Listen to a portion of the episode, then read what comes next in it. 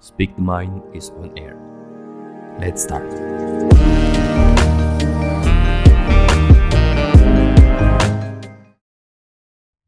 Hai ho teman-teman semua, selamat pagi, siang, sore, dan malam. Kembali lagi di Melisankan Pikiran bersama aku Evan. Buat yang baru bergabung, welcome to Melisankan Pikiran.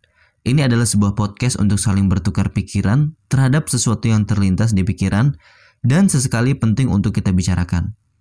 Alhamdulillah, puji syukur kepada Tuhan semesta alam, sampai di penghujung tahun 2021 ini kita masih diberikan kesempatan sama yang di atas untuk terus menjalani hidup sesuai dengan takdirnya.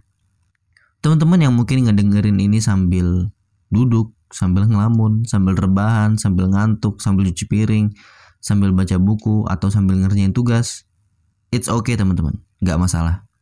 Teman-teman, di kesempatan kali ini kita bahasnya itu sersan ya, serius tapi santai.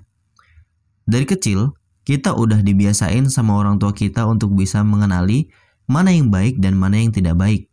Dan sampai besar pun, tanpa kita sadari, kita masih menggunakan kebiasaan-kebiasaan kita sewaktu kecil. Misalnya, mengucapkan salam ketika masuk rumah, bersalaman sama orang tua ketika hendak berpergian ataupun pulang dari berpergian, selalu mengucapkan terima kasih atas pertolongan orang dan meminta maaf atas kesalahan, well, tentu semakin bertambahnya usia kita, pastinya banyak kebiasaan-kebiasaan baru yang sudah masuk ke dalam tubuh kita. Bertambahnya usia sama dengan bertambahnya tanggung jawab. Kita tentu dituntut untuk bisa memiliki kapasitas dan kapabilitas yang lebih ketika umur kita semakin bertambah. Kamu yang masih berusia di antara 20 hingga 30 tahun pasti punya beberapa faktor yang bisa membentuk kebiasaan kita, mulai dari lingkungan sekitar, lingkungan sekolah, lingkungan kantor, lingkungan rumah, lingkaran pertemanan. Ini merupakan sedikit dari banyak faktor yang bisa mempengaruhi kebiasaan kita, teman-teman.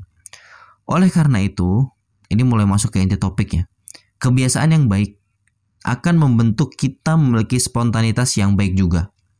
Jika kita terbiasa untuk berucap kata, bertingkah laku, serta berkepribadian baik, maka akan timbul sebuah kebiasaan positif atau positive habit dan tubuh kita pastinya hanya akan merespon terhadap sesuatu yang positif dan hanya sedikit respon terhadap sesuatu yang negatif.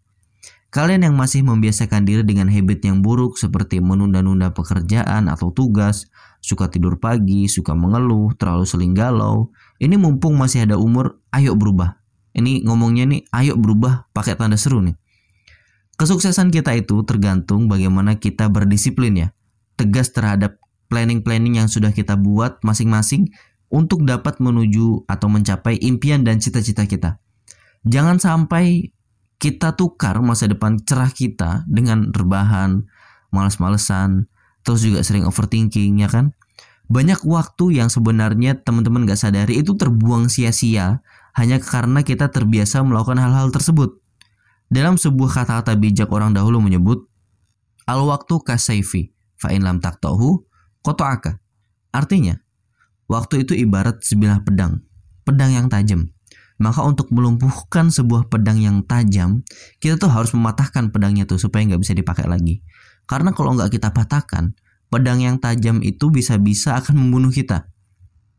Paham sampai di sini? Jadi kalau misalnya kita nggak memanfaatkan waktu dengan kebiasaan-kebiasaan baik, dengan disiplin-disiplin yang sudah kita bangun, maka waktu itu yang akan menghancurkan kita. Nanti nggak sadar, tiba-tiba orang lain sudah pada punya ini, punya ini, punya ini, sudah mencapai ini, ini, ini, sedangkan kita masih rebahan di atas kasur.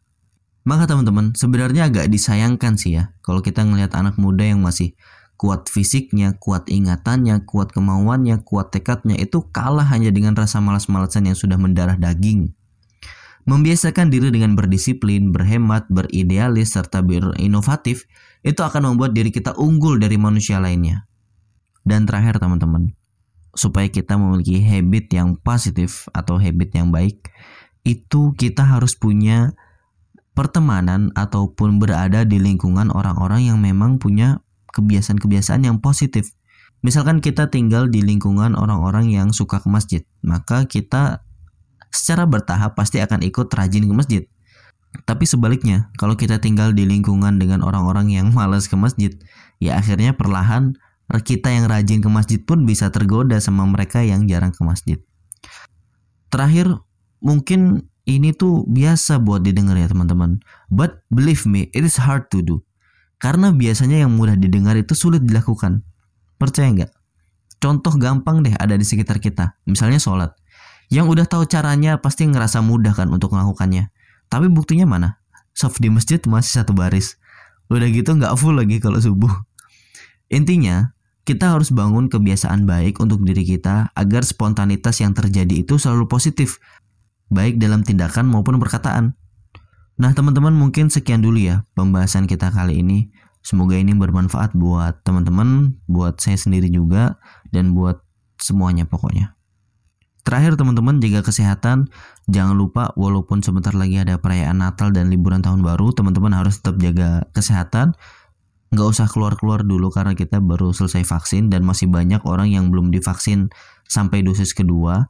Jadi nanti takutnya virus COVID-nya naik lagi dan tentunya kita nggak mau ya lama-lama di rumah. Jadi mending di rumah sekalian, cepet selesai, cepet beres COVID-nya, cepet kita beraktivitas seperti biasa. Oke teman-teman, terima kasih sudah mendengarkan aku dalam kesempatan kali ini.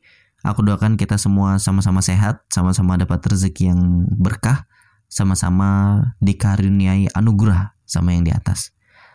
Daripada jadi beban, mending dibicarakan. See you next time. Wassalamualaikum warahmatullahi wabarakatuh.